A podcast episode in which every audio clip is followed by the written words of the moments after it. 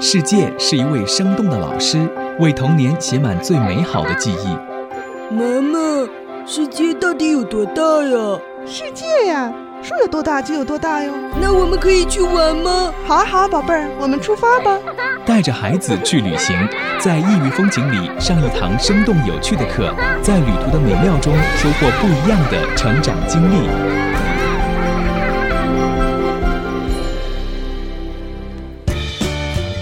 各位朋友，你好，欢迎收听今天的《带着孩子去旅行》节目，我是王子聪。家长们呢都会想尽各种各样的办法让孩子健康快乐的成长，但是因为我们不是专家，所以教育孩子的过程里面总是会有很多的困惑和疑问。那么面对不同的教育理念和方法的时候，也不知道是不是应该要去尝试一下哪些方法对自己的孩子是最好的、最有帮助的。那么在今天节目当中，我们继续请来的是三教寺幼儿园的副园长。陈林要和大家继续来聊一聊亲子游，还有家园共育的话题。欢迎你的收听。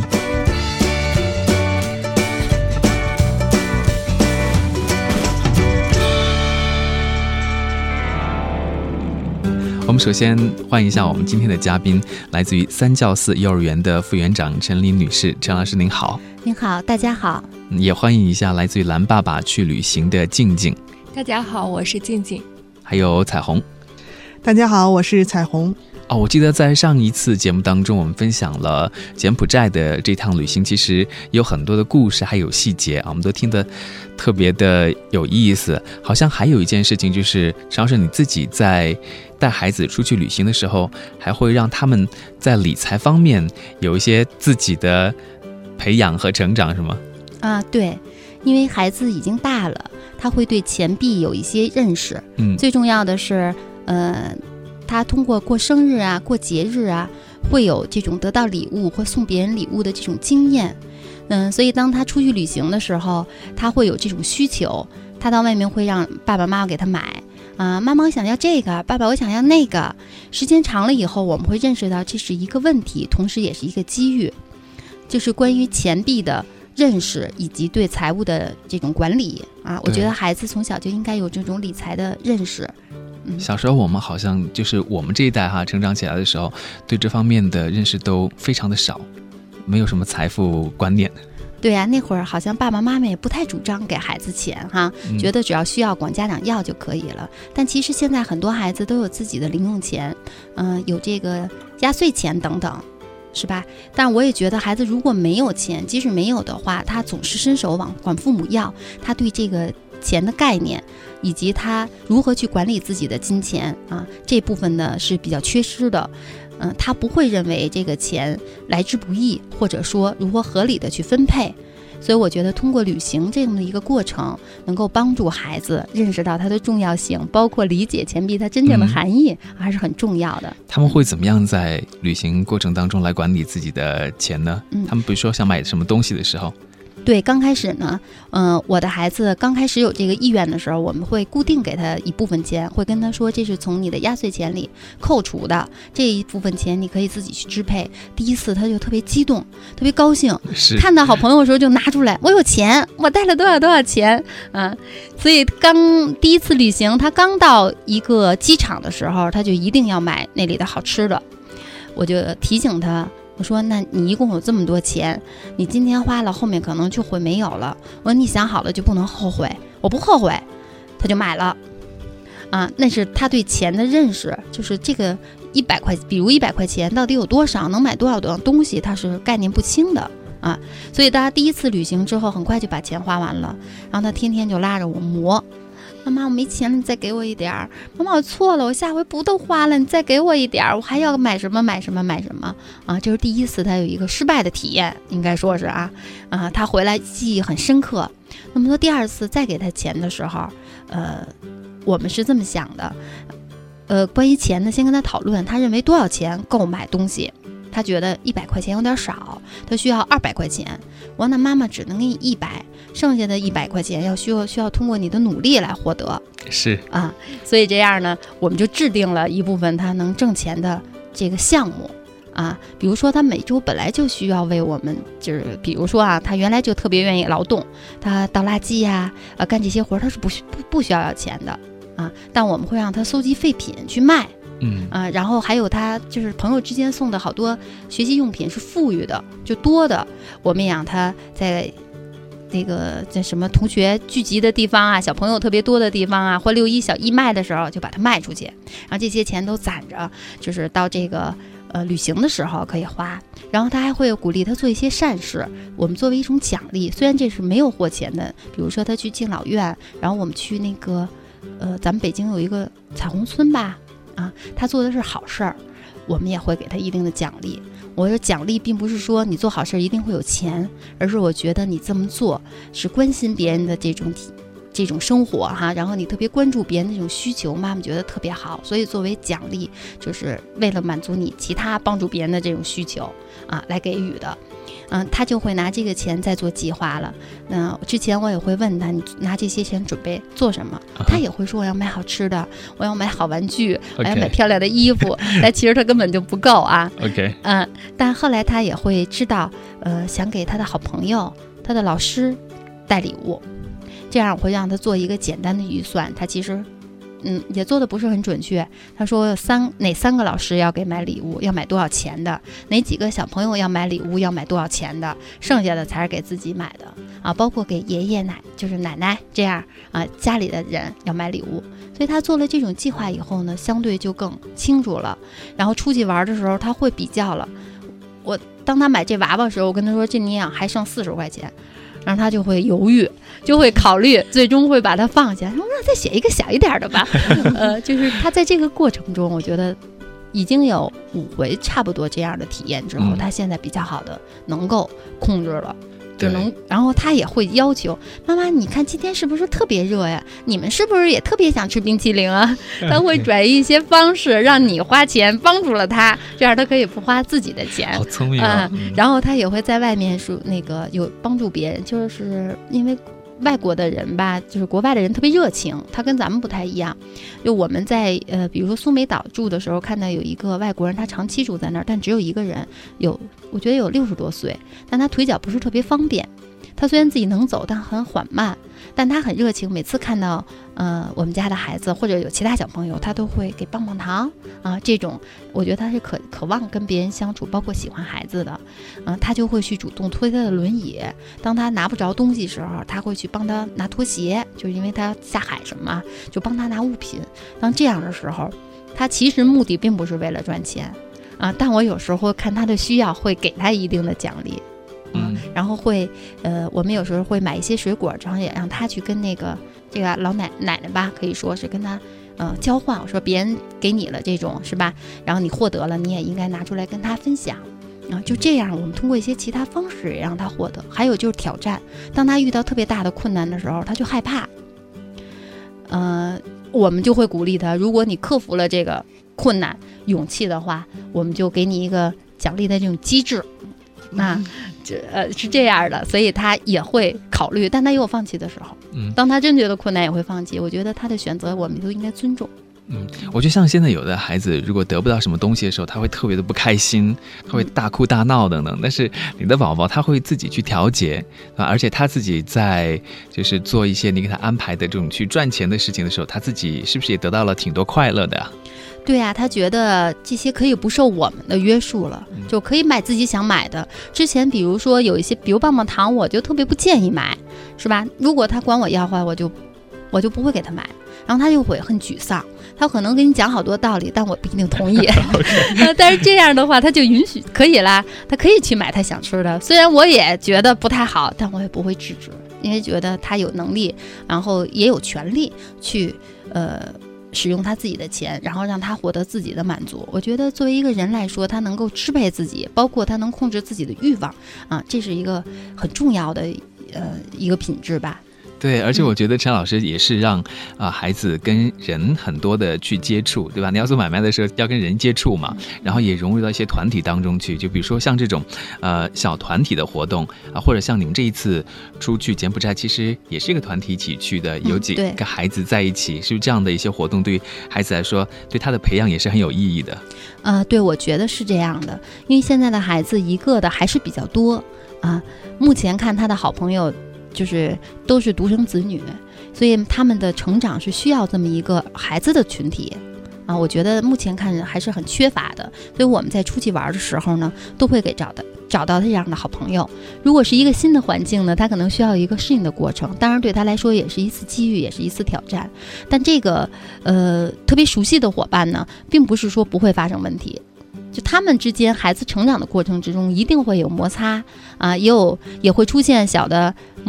挫折。或者说是困难，或者说之间的这种呃冲突，我觉得这是一个学习的过程，就像一个小社会一样哈。对呀，幼儿园其实也像一个小社会哈。啊，对，幼儿园来说就更复杂了，它有更多的这种不同年龄阶段的孩子，呃，包括有更多的教师。呃，成人的参与啊，那么对孩子来说，应该是一个很固定的，但是又很庞大的这么一个小的社会群体。嗯，那比如说像刚才你说到的这种小团体，当他出现一些摩擦问题的时候，那作为家长，你会比较多的去干预呢，还是让孩子自己去解决这些问题呢？我觉得这应该根据情况而言，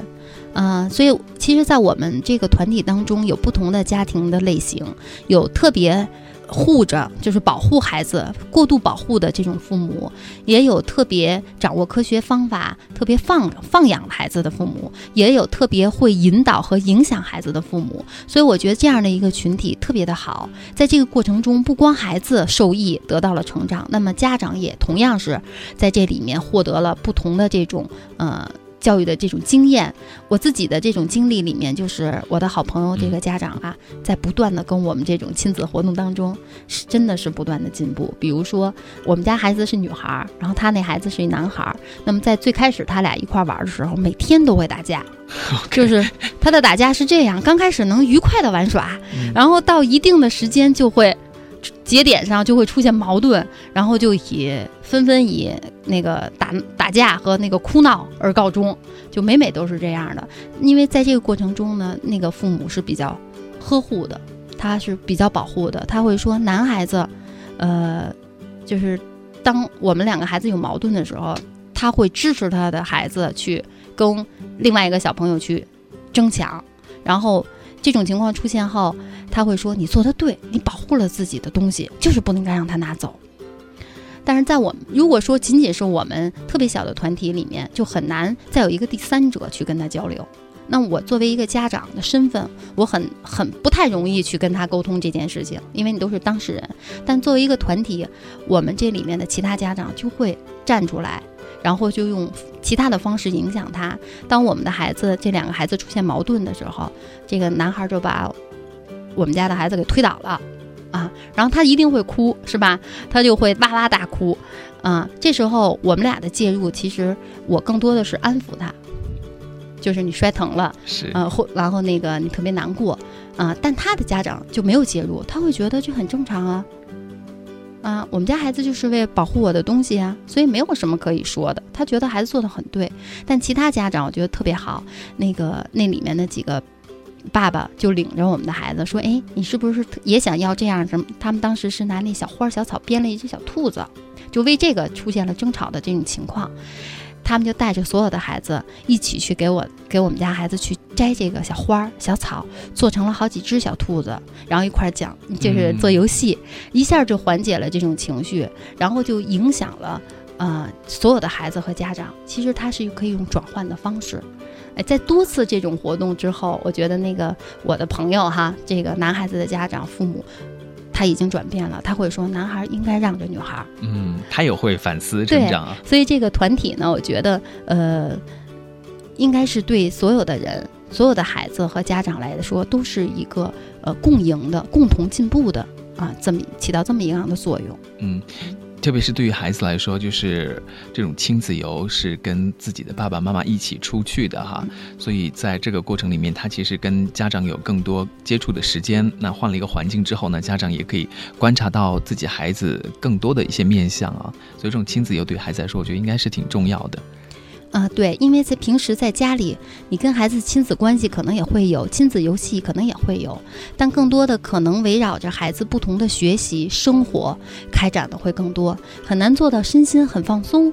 或者说是家庭所有的成员都能参与啊，然后也不一定能够有共同的话题，就是跟你的同伴。所以当亲子游的时候，所有的身心都是放松的，然后都能够很好的投入到一个新的环境里去体验和感受。啊，我觉得这个对一个呃亲子的氛围，包括孩子的心理健康的成长来说，都是一个特别好的机遇。嗯那因为陈老师你自己有多重身份嘛，自己也是孩子的家长，同时呢也在幼儿园里面做老师，做一些管理的工作，所以你其实对在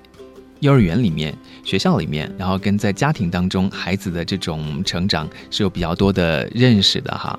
对对，比如说在学校里面，你们是怎么样来教育孩子的？然后是不是要把这样的一些东西，呃，跟家庭里面的教育也结合起来？对幼儿园来说，呃，那么孩子的基本活动就是游戏，所以孩子的这种学习过程肯定是需要通过直观的，呃，具体形象思维的操作性、探索性的这样的活动来呈现的。那么对家长来说呢，呃，我觉得在这个咱们国情的认知下，还是觉得学习知识也是很重要的。嗯哼。啊，那么所以也会有一些家长会觉得，呃，我不管是认字啊，还是做算术题呀、呃，还是说呃这个读课文啊，还是学什么知识啊，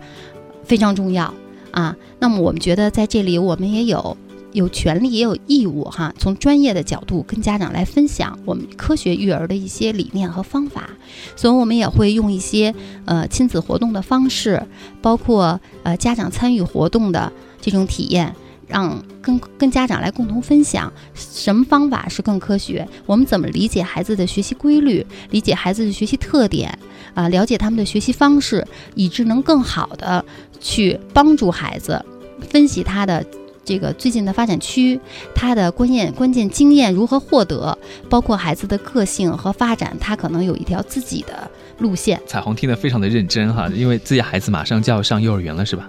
对，今年九月就要上幼儿园了，然后就是其实作为家长来说，心里头也有很多担心啊，因为他毕竟要到一个新的环境里边，不知道是不是能够很快的融入集体，能够很快找到小朋友，会不会喜欢幼儿园的环境啊？会不会喜欢幼儿园的老师？其实家长今天真的是很焦虑的，这种可能比孩子还要焦虑这种。啊，对，是这样的，呃，每年九月份开学的时候，哈，就这个入园焦虑，呃。焦虑这个适应期对家长和孩子来说都特别重要。那我们普遍看到的呢是，这个家长的担心比孩子更多，因为对孩子来说虽然是一个陌生的环境，但他其实没有这种认知。可家长好像已经有认知了，已经做好了特别多的准备，就是像刚才呃说到的这种担心会特别多啊。那么我想应该是这样的。那么孩子走到幼儿园，其实他是人生经历的一部分。那也是自然而然的一件事情。那么家长要用很平和的心态来面对的话，会给孩子一些正能量的这种影响啊。比如说，可以跟孩子说一说幼儿园的事情，就说你长大啦，可啊要到幼儿园，那里有更多的老师，更多的小伙伴，有更多的玩具和游戏，在那里你可能获得更多的感受，回来可以和爸爸妈妈一起分享。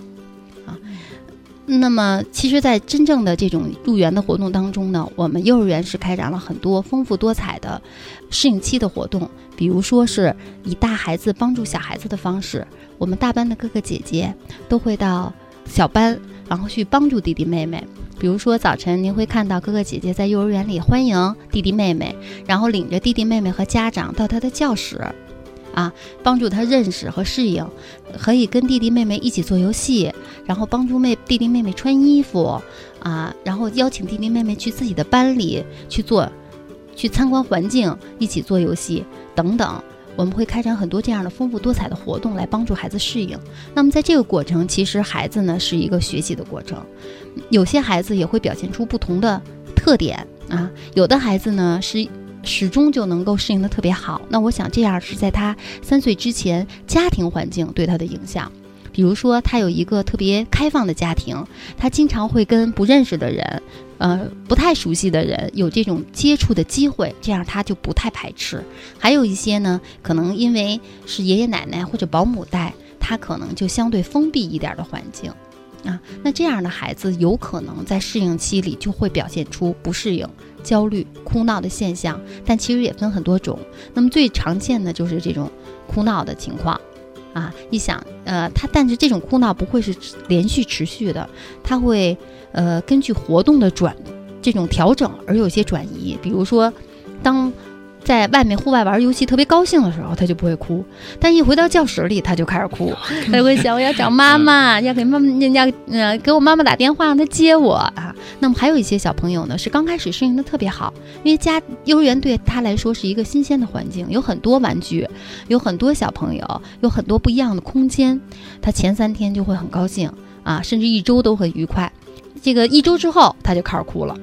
我说妈妈不愿意去幼儿园了，因为他对那里的环境开始清晰了，然后他也知道，终于了解到爸爸妈妈其实是不接我了啊，不能和我在一起了，这完全是后知后觉的一种状况啊。其实这样的孩子还很有很多类型，都是不一样的。还有的孩子孩子是个别困事件困难型，比如他不会吃饭，啊，他不会自己穿衣服，这时候他感到困难。啊，那我觉得这这些孩子可能在不同的时候需要家长来判断你的孩子到底在哪方面有困难，那给需要给予一定的支持和帮助。嗯，像我们今天的话题之一说到家园共育，就是虽然孩子上了幼儿园之后会有比较多的时间是在幼儿园度过的，但是啊，家长在家庭里面的这个教育的话也是。不能够少操心的哈，啊，其实对孩子来说，越小的年龄，家庭教育的影响，啊，对他越深远，也更重要，啊，因为父母包括家里的这个其他看护成员，那么对孩子在三岁之前的入园这个环境来说，都是天天接触的，那么所有家庭的呃成员的。语言行为对孩子已经有了是比较深刻的这种影响，孩子真的是看着父母哈，看着身边的人跟他一起学语言啊，学行为啊，所以潜移默化的对他有这些影响。嗯，那么幼儿园老师对他的这种活动呢，更多的是让他有愉快的身心啊，然后有更多机会跟同伴小朋友去相处，它是一个社会性啊这么一个发展的过程。嗯。那其实我觉得，像蓝爸爸去旅行啊，你们自己在设计产品的时候，也会包括这个年龄段的一些孩子嘛，也会针对性的给他们设计一些啊，帮助家长来成长的也好，或者帮助孩子来成长也好，这样的一些内容吗？对，其实蓝爸爸的一呃设计理念就是父母儿童共同成长。我们是希望在旅行的过程中，就像陈老师提到的，家长和孩子都有一个提升。另外，我们一个非常重要的理念是儿童社交，也是希望这些孩子们通过亲子旅行的过程中认识新的朋友，建立一个小的社交环境。儿童社交这个，就是说在幼儿园里面，老师要花更多的精力来培养了。呃，对我们来说，幼儿园其实就是一个儿童社交的环境。那这里呢，除了班级的孩子有这种社交的机会，跟弟弟妹妹、哥哥姐姐，呃，包括幼儿园其他的家长都有一个社交的机会。我们幼儿园也会开展一些丰富的这样的活动，给孩子提供这种交流、交往哈啊这种这种平台啊。蓝爸爸去旅行里面也有很多特别好的活动，因为他们的专业性就是体现在这个活动的呃从素材。上从环境当中，呃，以及从不同产品当中体现出来，所以我有一些活动也是弥补了幼儿园在这个资源上的一些不足，啊，我觉得在选择这些产品的时候，家长也应该充分考虑到，啊，孩子他自身的特点，啊，他的需求，啊，以及这个产品对孩子的这种呃积极的意义的这种体现。我觉得每因为每个孩子都不一样，可能因为您的孩子，呃，喜欢小动物。是吧？就可以选择类似走进自然啊，喂小动物啊，包括呃去照顾小动物的这样的一些体验。也许您的孩子喜欢运动，那我们就可以有一些呃这种，比如踢橄榄球啊、棒球啊、足球啊这种团体运动的啊，这种一个是。呃，增进身心的健康，在一个在这种团体氛围当中啊，去学会跟别人相处以及团队的精神，嗯，那么可能还有的孩子喜欢艺术，那也可能通过蓝爸爸这个平台哈，可以再找到一些这样的志趣相投的小朋友啊，会通过这样的产品有一个更高的平台去展示自己，那么对孩子建立自信啊，然后获得这种成功的体验也是非常重要的。其实像呃陈老师，您自己在幼儿园里面工作，接触那么多的孩子啊，孩子的这个天性都是不一样的。他们兴趣爱好其实从很小的时候，几岁的时候就开始展现出来了，他自己感兴趣的呀，他的特长啊，他在某一方面啊更能够培养起来呀，对不对？啊，其实是这样的。那么我相信很多孩子，呃，在特别小的时候会就会表现出他他和其他孩子的不同。比如说，有的孩子特别早就有这种运动的能力，他运动的水平啊会高于其他小朋友。那么也有的孩子很早就表现出来他对音乐或者艺术的一种呃敏感度。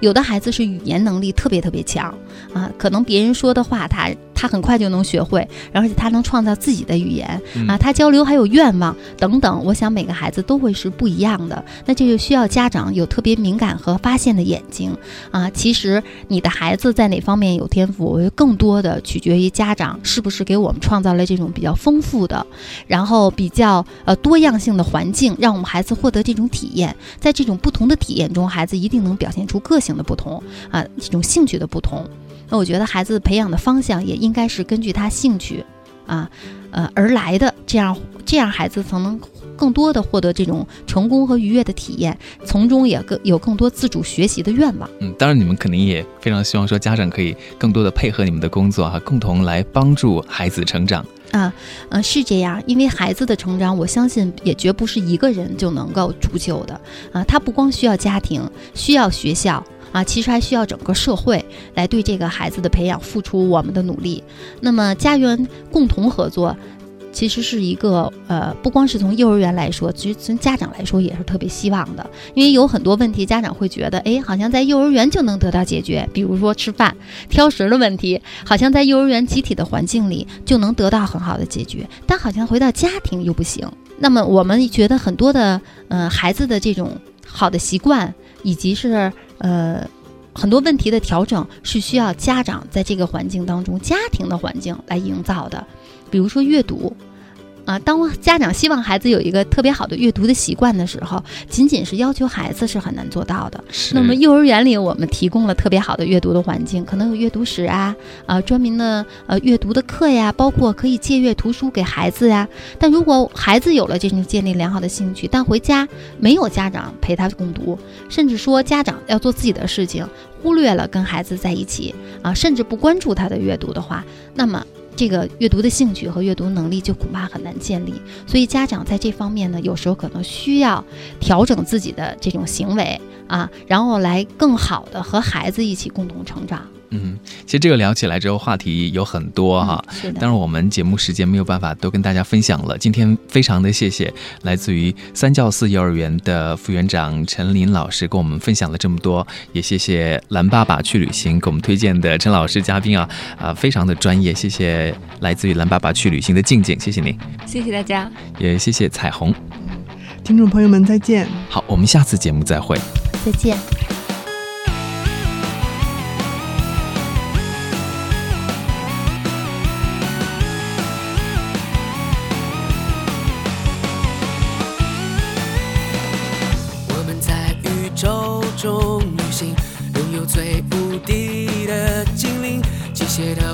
最高水平。这用的是山寨螺丝钉。我们在飞船上穿行，拥有最强大的实力。我们是银河第一名。我们寻找新的精灵，据说这样就能出名。我们创造新的传奇。写下我们的骄傲。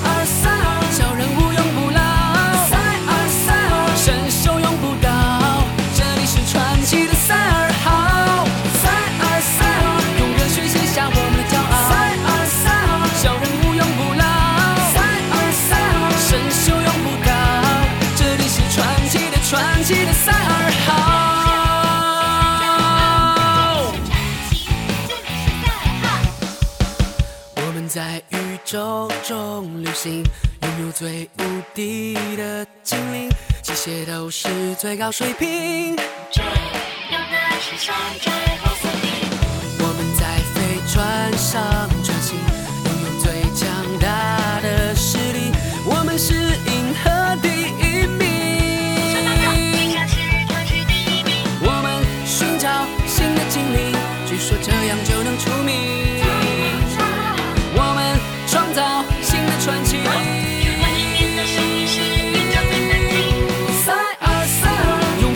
下我